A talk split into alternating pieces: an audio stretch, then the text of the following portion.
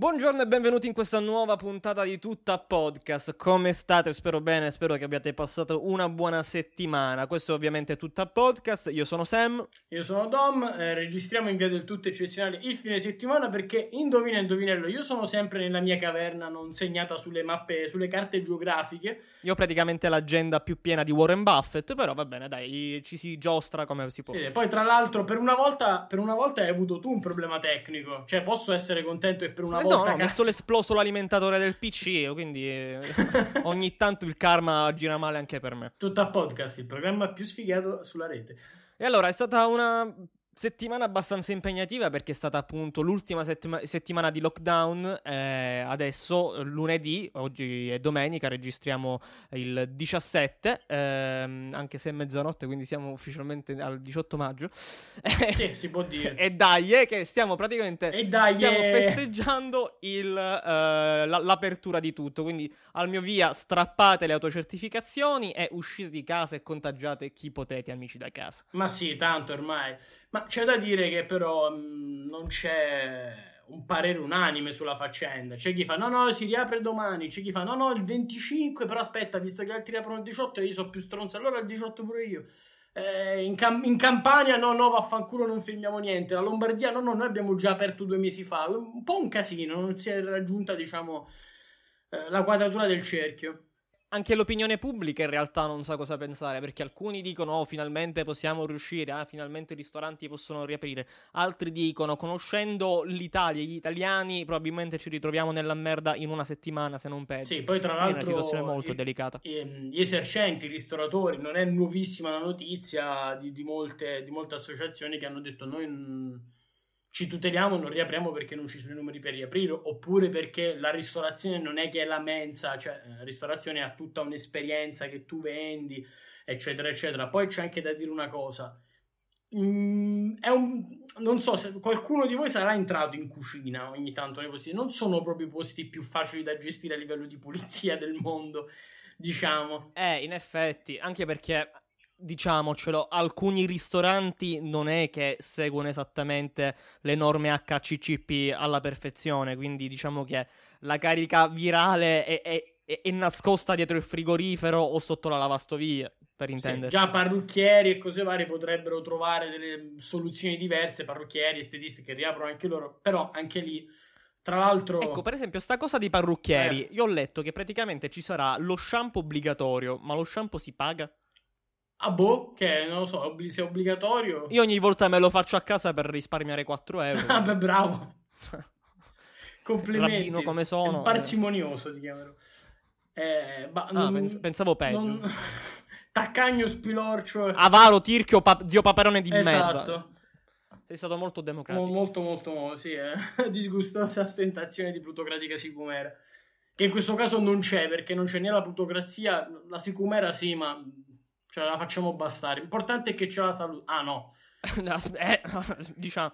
Comunque, da domani si può stare un po' più tranquilli, si può uscire più tranquillamente, relativamente parlando, ma sai chi non può uscire? E rimaniamo qui proprio sul torinese, ti racconto una storia, Samuele. Vai, dimmi, prego. O comunque potrà uscire ma non a Torino. Sai chi? Il No. ladro dell'amaro del capo. Il ladro? Chi è questo? Il ladro dell'amaro del capo. Chi è questa losca Perfetto. figura? Eh, cos'è? Tipo Anzi, come la- la come spia poeta di. Topolino. Che ca- cazzo- cosa è? Sì, sì, è una storia con Topolino, Macchia Nera e commissario. Vito doppio scherzo. Scritto e disegnato da Casti. Perfetto. No, praticamente come mh, è stato titolato il ladro maniaco, tra l'altro, di Amaro del Capo. Perché maniaco? Molestava le bottiglie al supermercato. No, no, nel senso particolarmente appassionato a questa Mm, come, se, come, se, come se è fredda oggi, caro. Mm, infatti è spettacolare ghiacciato. Non, non ci sta pagando, eh, il signor, Il il signor- Amaro del- il signor Esatto. Capo. il Comunque, The Boss. pra- praticamente questo, questo individuo, questo figuro, sono un po' di mesi a quanto pare che Ah. usciva di casa, a- andava a scassare praticamente ai supermercati, a quanto pare Linz eh, è il suo preferito, ok. e niente, rubava liquori per rivenderli, ma ammesso da lui è stato preso, un quarantenne, è stato fermato l'ultima volta il 13 maggio mentre faceva questo blitz di notte a orario di chiusura. Dice, vabbè, si può uscire per andare al supermercato, no? Non è che Mhm. c'era scritto che non si poteva andare a rubare al supermercato. Ma è stato Torino-Torino o nei pressi? To- Torino, Torino catturato da- da- dalle forze dell'ordine di Madonna di Campagna, un quartiere... Ah, eh, sì, la famosa storia della periferia. Madonna di campagna e la Madonna di città, certo, indimenticabile, insomma, che ha cresciuto generazioni e generazioni di bambini, ecco.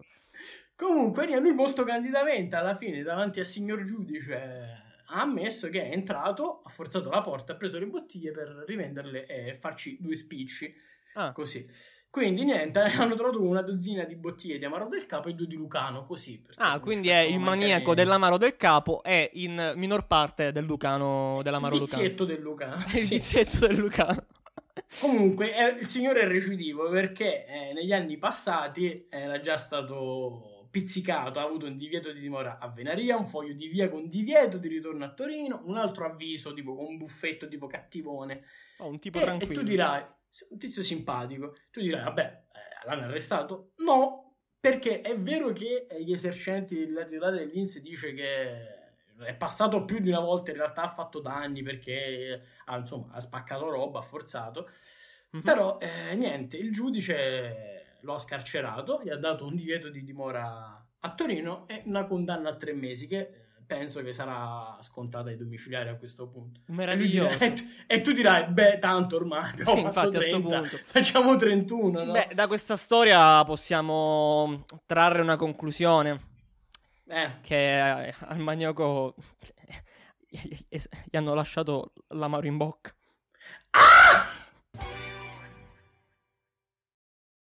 Ma spostiamoci in un luogo un po' più esotico rispetto a Torino. Taranto. Stiamo parlando... Taranto, beh sì, l'Ilva, le polveri rossi, un po' il deserto, no? Che fa... Il quartiere Beh, chi- vecchio di Taranto. Chi non ha mai passato una settimana di luglio a Taranto a respirare quell'aria così salubre? Sì, sì, sì. ne parlavamo tra l'altro prima facendo delle analisi chimico-fisiche su- sulle diossine, molto interessante, ma non è questo il momento di parlarne. No, scusa. Parliamo invece del Madagascar, per l'appunto, che è successo? Il presidente del Madagascar si è svegliato così, cioè aveva Ah. un po'... eh, ha chiesto a tutti i paesi africani, cioè no, dici un paio di per tutti i paesi africani, un c- cazzo Che, di che sono due o tre, capito? Non è che- Sì, capito? Non è che dice, ha detto buon convento Torrenieri e Montalcini, un po' di gente, capito? Di lasciare l'Organizzazione Mondiale della Sanità. Perché? Ah. Perché dice l'Europa è in malafede nei confronti dell'Africa. E fino a qui direi tu, beh, sì, Beh, cioè, non, è che ha tanto torto. andato- Non è a torto. non è a torto, effettivamente. Ci è andato un po' leggero, ma perché nello specifico?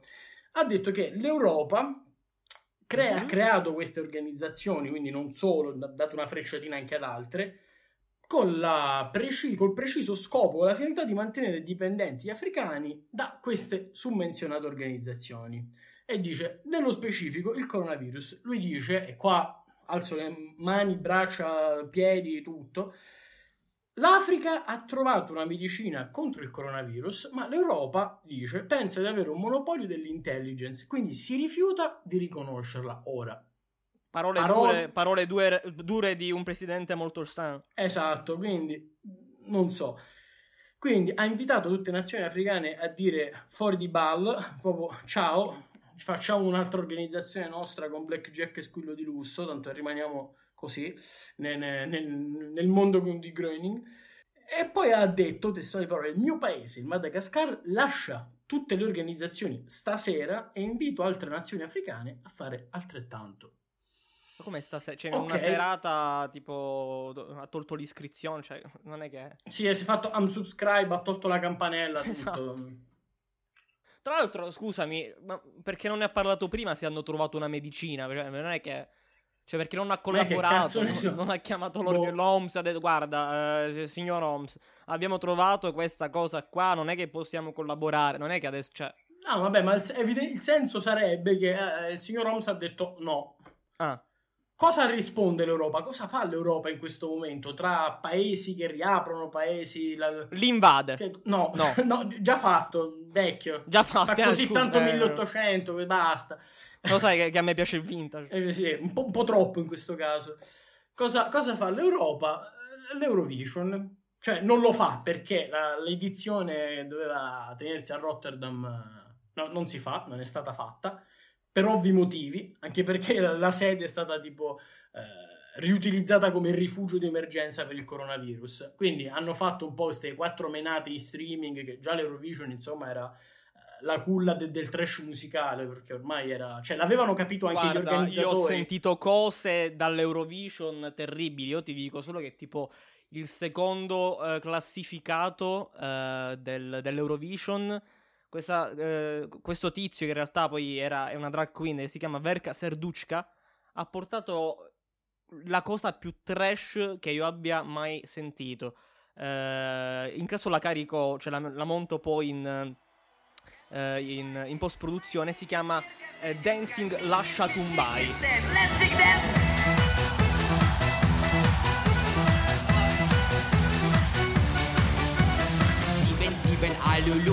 Sieben, sieben, ein, zwei, sieben, sieben, Alulu, ein, zwei, drei. Ma che è? Anglo, anglo-calabrese, ma che cazzo è? Cioè, Eh, no, è- sì, è una roba. mm, è una roba. è una roba, è una roba, sì. È una roba. Che l'Eurovision dell'anno precedente, comunque. Eh, sì, eh, secondo me anche gli organizzatori un po' hanno capito che lo, share, eh, cioè la gente seguiva l'Eurovision per rimpolpare le, le scorte di memini. Eh, E visto che comunque mancava il trash e mancava il meme, no? Chi ha vinto, Domenico? Allora, che ho letto che ha vinto Diodato.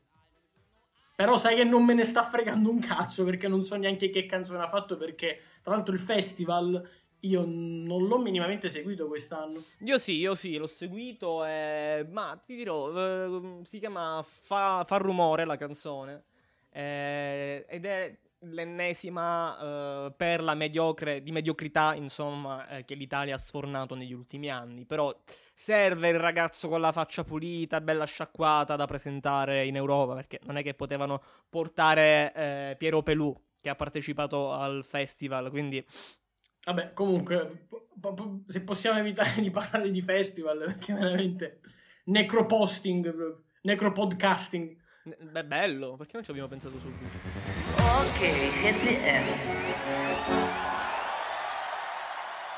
Un'altra notizia eh, che ho avuto modo di leggere e che mi ha fatto molto ridere, però vorrei che ne parlassi tu perché per quando me l'hai presentata mi ha fatto veramente pisciare dal ridere. Ed è eh, la messa drive-in. No, non stiamo parlando di drive-in di Canale 5 degli anni 80-90, no, per carità. Oreste Lionello la... che, che- che- dice messa non, non mi pare una cosa abbastanza eh, ortodossa, ecco.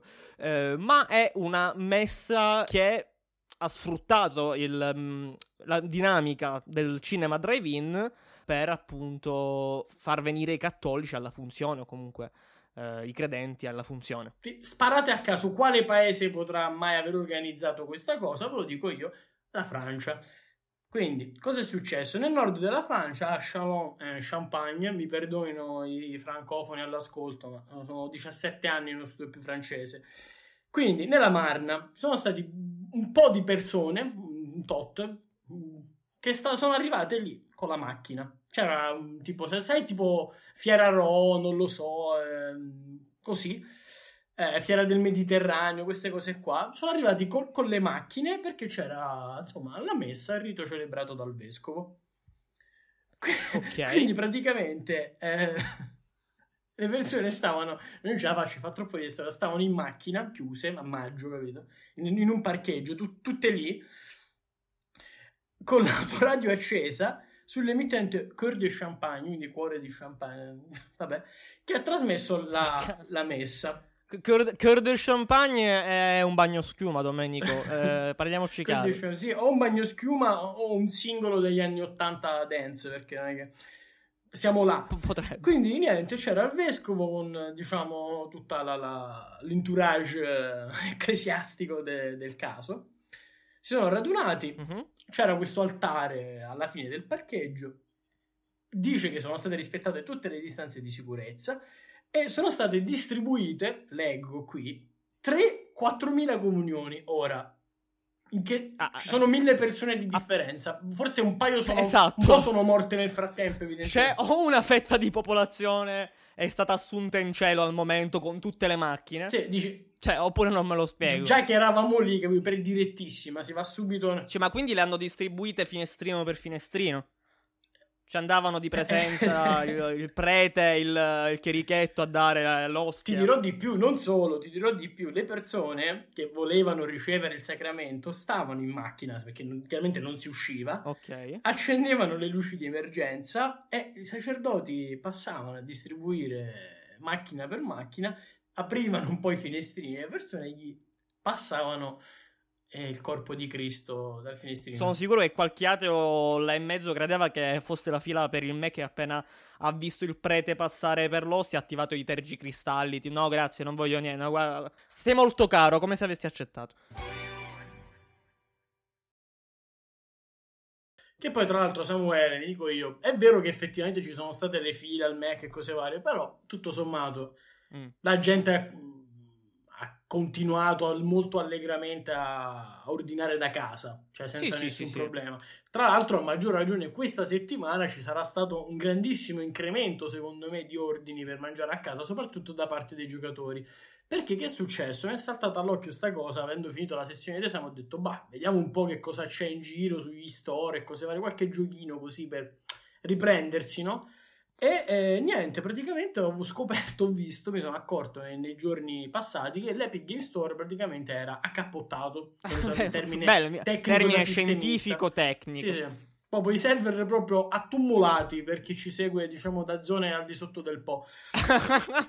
Cosa è successo? Praticamente avevano messo gratis, cosa che ho scoperto dopo, meno male perché sennò avrebbe bestemmiato. Hanno messo gratis come regalo, perché sai, l'Epic Games dà dei giochi gratuiti. Cosa hanno messo gratis? Eh, niente, ah, sa- ci sto arrivando, eh, con calma. Hanno messo GTA 5. Oh, eh, i server hanno fatto boom, sono motti Sono mo- mozzi proprio. perché, perché la gente ancora fa la schiuma alla bocca per questo COSAL del 2013. Quindi, a maggior ragione, quando si parla poi mm, profumo di gratuità. Ma lo sai qual è il, il fatto che ha spinto a questo download di massa che ha fatto proprio crashare il sito? Eh, Vabbè, me lo immagino. Allora, prima di tutto, sicuramente perché su PC b- puoi prendere i giochi del, del 78 e farli in 4K, moddarli, fare quello che Giochi a vuoi. Pong praticamente. Sì, sì, puoi fare Pong 4K u- texture, tutto settato su Ultra. Però per GTA immagino ci sia dell'altro, anche perché insomma Assolutamente. hanno già moddato in tutte le salse possibili. Perché la gente ancora sa, sa? Ma non è tanto la mod, per- mm, cioè tra, tra le tante cose, non solo le mod, ma per esempio su Twitch vanno molto di moda i eh, roleplay di GTA 5. Ci sono dei server dedicati eh, in cui si fa roleplaying ed è un modo per tenere vivo, eh, in- incredibilmente vivo, un gioco del 2013, sette anni fa, sette anni, cioè un gioco che ancora daie daie dopo sette anni eh, significa che comunque ha ancora qualcosa da dare.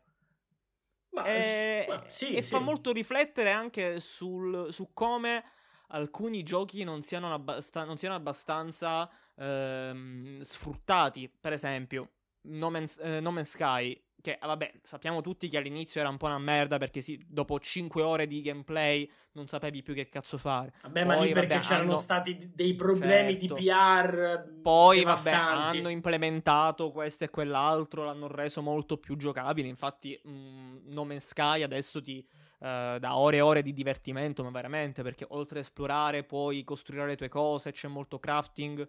eh, vabbè, eh, non, non non stiamo qui a girarci intorno. Minecraft No, ha fatto scuola. Mi ha, anche fatto ricordare un'altra cosa che mh, di recente stavo giocando a Borderlands 3 e ho pensato, cazzo, ma la gente l'ha aspettato tantissimo e ci sono state anche delle delusioni. Però mi lamento di GTA 2013, la gente ancora che, tralasciando al- gli MMORPG, per esperienze meno massive, Borderlands 2 è uscito, che era il 2012, la gente per 17 anni ha continuato a giocarci.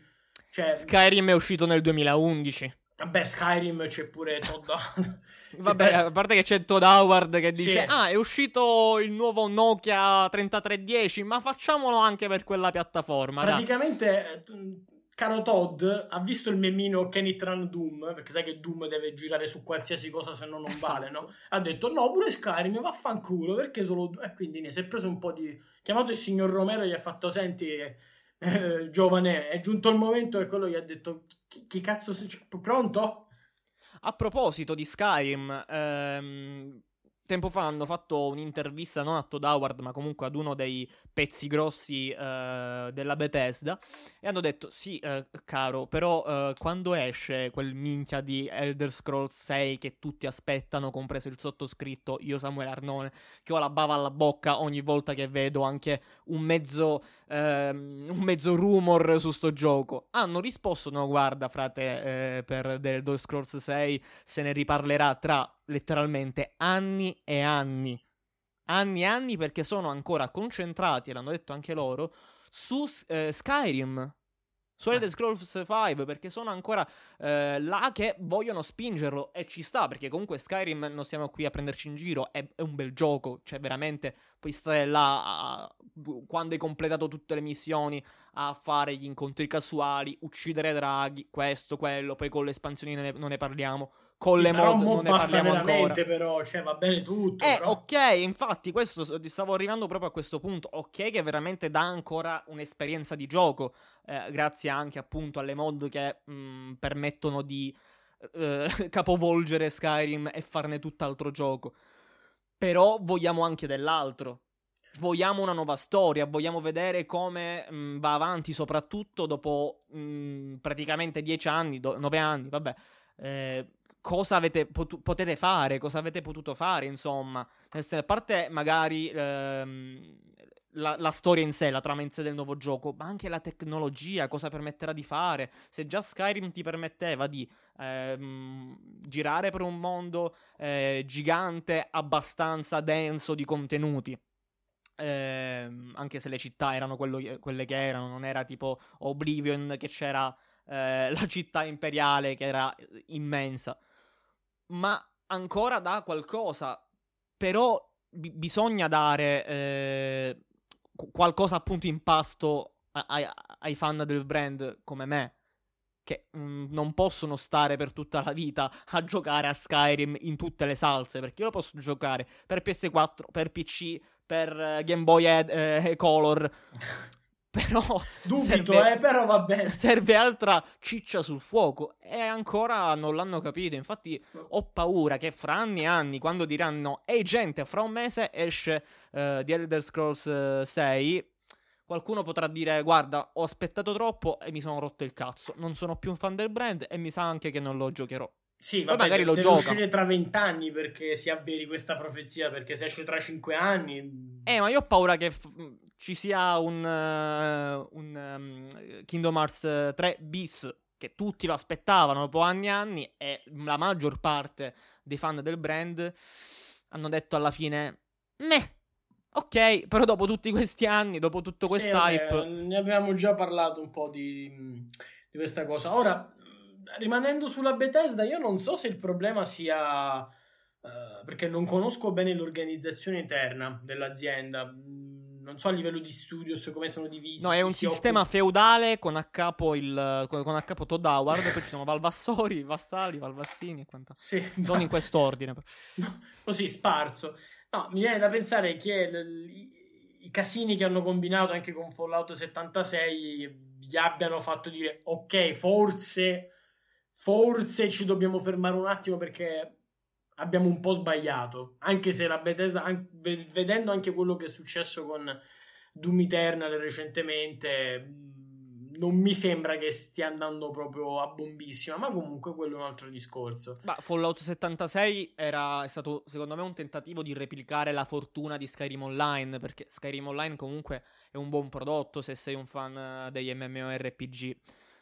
Però, ripeto, eh, oltre a concentrarsi su tutte le salse in cui ancora si può presentare Skyrim 5, eh, cioè Skyrim 5 pure io, eh, The Elder Scrolls 5, Skyrim e mm, Skyrim Online, Beh, ma guarda, Skyrim Non- hai, sba- hai sbagliato con Skyrim 5, però onestamente non mi No, stupirebbe a questo punto.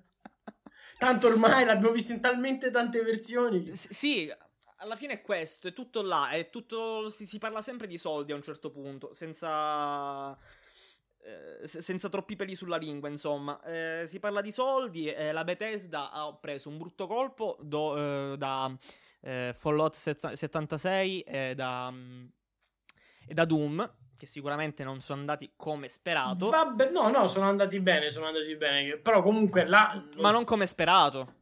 perché sicuramente hanno speso una certa somma di denaro aspettandosi che ne entrasse un'altra. Ma non lo so perché non- comunque di mezzo c'è, era un- un'operazione diversa, e soprattutto il primo, ora con l'Eternal mm, ho detto ok, il primo è stato, cioè siamo riusciti a resuscitarlo praticamente il, il brand in salsa moderna. Poi comunque si parla di id Software, cioè Bethesda è stata lì in altra veste in questo caso, quindi diverso il discorso, non era una loro IP proprietarissima, ecco. No, questo è vero. Vabbè, da tutto questo discorso possiamo comunque trarre il fatto ehm, che si può affrontare poi questa conclusione da un punto di vista eh, filosofico, sociologico, politico, che Todd Howard è un merdone. Todd Howard è un merdone. È un po' un merdone, sì. Sì, ma in generale io ho notato un po' questa cosa che tutte queste figure che sono state a vario titolo importanti nell'ultima decade, ma anche negli ultimi vent'anni del videogioco, si stanno tutto un po' mh, cagando, pisciando, sburando nei bandalondes, nel senso che, mh, non so, hanno fatto tutti un po' dei passi falsi o stanno iniziando a mostrare un po' di fatica o mh, non so, Kojima ha fatto le cazzate che ha fatto, Todd va bene, ne parliamo, cioè quindi non so, Forse ma l'industria del videogioco sta perdendo un po' di cazzimma. Mm, nel senso che si punta sempre a eh, replicare il successo dell'altro. Sarà Sì, forse vabbè. una mia visione un po' no, così. No, no, no, Mm. ma ehm, proprio mh, analizzandola al di fuori del cosa viene prodotto e vedendola proprio come processo produttivo e cose varie, è Sì, un'industria che prendendola come smuove- industria, insomma. Smuove un sacco di soldi, più dell'industria cinematografica, quindi ormai Eh. non, è, non, non sono il primo stronzo che lo dice. Eh, No, certo. Quando fai un prodotto che costa 100, non puoi rischiare 100. No? Un prodotto Però che costa stiamo par- 5, non stiamo parlando nemmeno di film, non stiamo parlando di libri, non stiamo parlando di musica, ma di esperienze in cui che, che tu vivi in prima persona. Quindi replicare quello che ha fatto un altro, oppure spingere troppo una cosa che poi non è andata come sperato, ehm, svilisce anche l'esperienza del giocatore singolo. Perché se uno compra Fallout 76, eh, vede che è un po' una merda all'inizio, poi molti l'hanno riportato a- al rivenditore, quindi l'hanno restituito. Alcuni l'hanno tenuto, però hanno visto che dopo mesi hanno detto no vabbè dai, abbiamo aggiunto questo e quell'altro. Va bene che magari ciò migliora l'esperienza, ma sicuramente non aiuta ne- alla fide- fidelizzazione del, mm, dell'acquirente, del cliente, dell'appassionato. Eh eccetera, no, eccetera. però purtroppo quando si inizia a entrare in un'ottica di bisogna fare un prodotto o servizio, perché poi la linea è sempre più sfumata con i videogiochi, eh, gli investitori decidono, cioè decide poi il mercato, quindi tu poi voti col tuo portafogli. Sì, sono un po' dell'ovvietà, va bene. Però sì, un conto è dirlo, un conto poi è metterlo effettivamente in pratica. Quindi non- si cerca di non rischiare, si cerca di inseguire il modello che funziona e fa fare i dindini, che dà lavoro alla gente, che ti permette di... eh, Poi il capitalismo, baby, quindi non mi voglio buttare in discorsi di natura economica che non finiamo più se no. Tra Difatti, l'altro, qua davanti Eh. una notizia, perdonami, perché stavo pensando ad una casa di produzione che ha mostrato cazzimma e qualità negli ultimi anni, eh, gli ultimi anni, cioè la CD Projekt che ci ha dato Ah, una vabbè. saga enorme come The Witcher e ci, forse spero che ci darà un'altra opera d'arte che tutti aspettiamo, almeno io personalmente che sono un fan della CD Projekt che è Cyberpunk 2077. Eh, ho qui davanti una notizia, eh, sempre ritornando all'Epic Store, che, il, ehm, che The Witcher 3, eh, riguarda The Witcher 3, e sull'Epic Store costa un centesimo di meno per evitare il, cupo- il coupon da 10 euro. Perché dopo la calorosa accoglienza con cui i fan hanno ricevuto la notizia di GTA 5 eh, gratis su PC, l'umore della community si è raffreddato per eh, questo cambio eh, di prezzo. Ehm, perché, come riportato da, da Game Rant, sabato mattina la CD Projekt avrebbe deciso di ritoccare il prezzo di The Witcher 3 sull'Epic Game Store, portandolo da 49,98 euro a 49,96 euro. In conseguenza di questa scelta, anche il prezzo della versione attualmente in sconto del 70% ha subito delle modifiche ed è stato fissato a 14,98 euro invece che a 14,99 euro. E il centesimo di differenza colloca così quest'opera d'arte che è The Witcher 3 ehm, tra i giochi che non rientrano nell'offerta sul buono sconto da 10 euro di Epic Store. E così i- gli acquirenti di Witcher 3 non possono riscattare il coupon da 10 euro. Previsto per gli acquisti di giochi dal prezzo uguale o superiore a 14,99 euro. CD Projekt ed Epic Games Store un po' figli della merda. Ehm, strana sta cosa. Non... Eh, eh, eh, io ero pronto per, per testare le lodi della CD Projekt Red, poi bazzicando qui su Google ho- mi è spuntata questa notizia che è di ieri, ehm, oggi ripeto che eh, è il 17, no ormai il 18 maggio, però comunque è del 16 Vabbè, maggio. sti cazzi. Cioè. Vabbè, sti cazzi, infatti, comunque di questi giorni. E, e quindi eh, ero là pronto, pronto a lodarli, invece ho visto che anche loro sono andati nel lato oscuro della forza. C'è stato un barbatrucco. Eh, Peccato Eh, perché, boh, insomma, sono... Eh, que- quei bravi ragazzi polacchi sono sempre stati molto attenti al consumatore. Cioè, nel senso. Tra l'altro, appunto, mh, Strano. cioè, The Witcher Wild Hunt ha dato già il suo, nel senso che non dico che è morto come gioco, però è molto rigiocato per com'è, perché è veramente un bel gioco, veramente un'opera d'arte che dà un sacco da, da- da fare, perché è veramente molto ampio. Beh, io penso che alla CD Projekt abbia dato. abbia perso un'occasione per pompare ancora The Witcher prima dell'uscita di Cyberpunk. Perché non solo permette di far conoscere questo grande gioco che è The Witcher, ma mh, annulla la, eh, possibile, pu- la possibile pubblicità che la CD Projekt eh, si sarebbe potuta fare.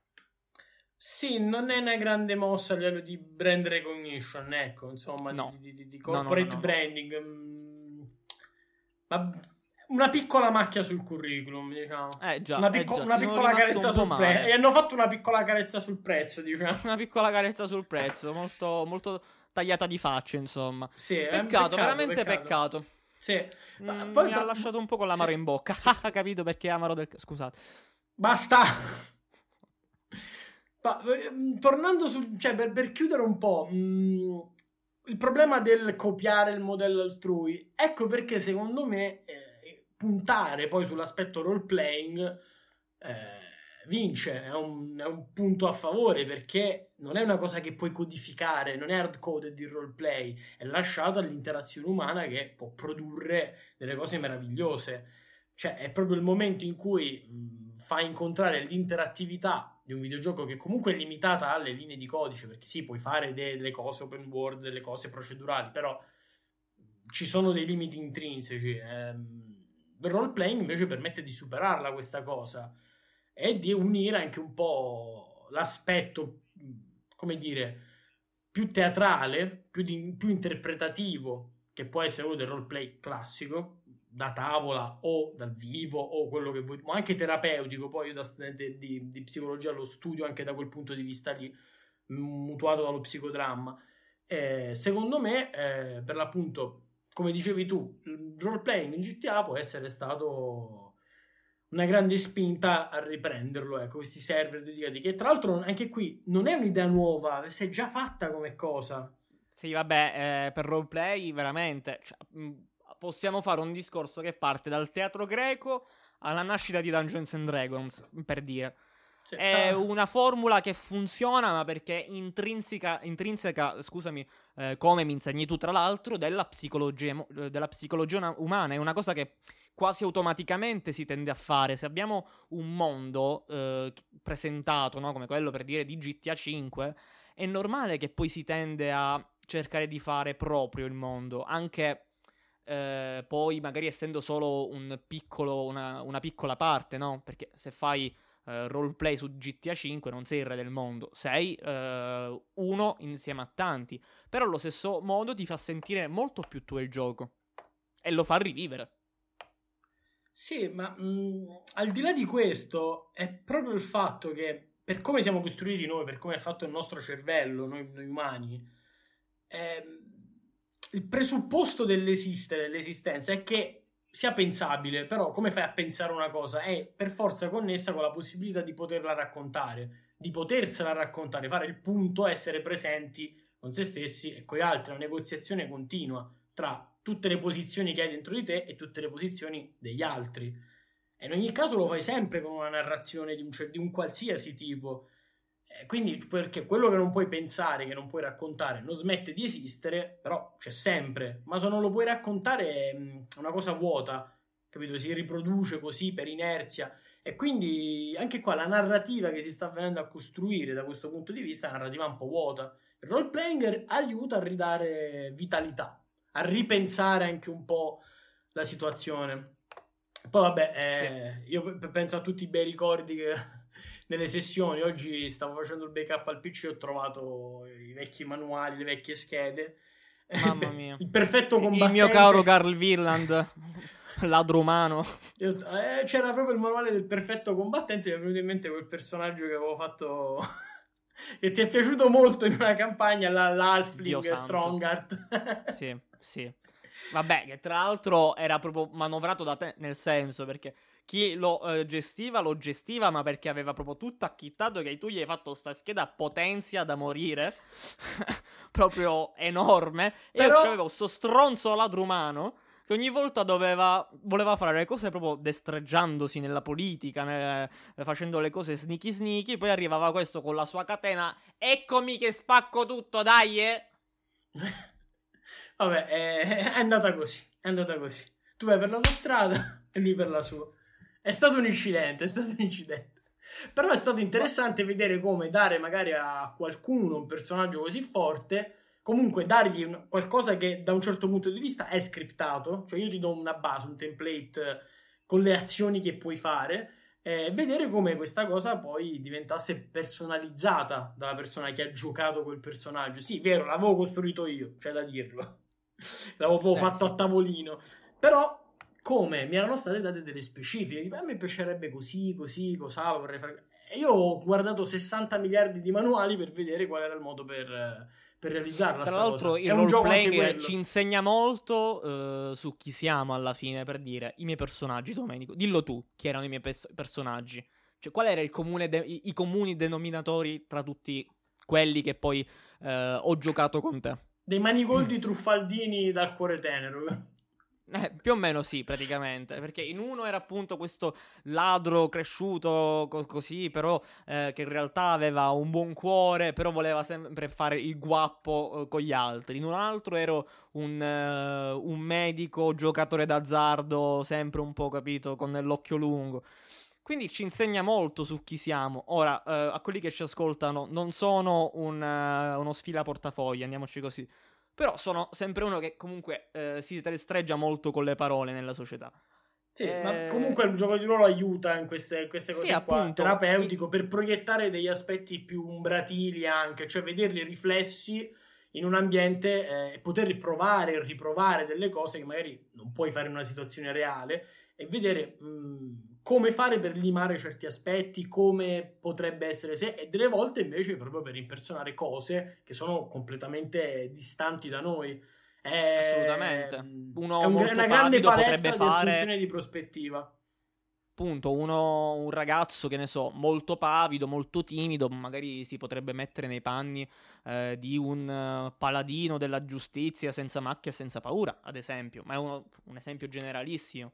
Però eh, io sono più per lo stile eh, del ti devi un po' prese- cioè devi essere deve esserci sempre eh, del tuo in quello eh, che fai quando giochi di ruolo.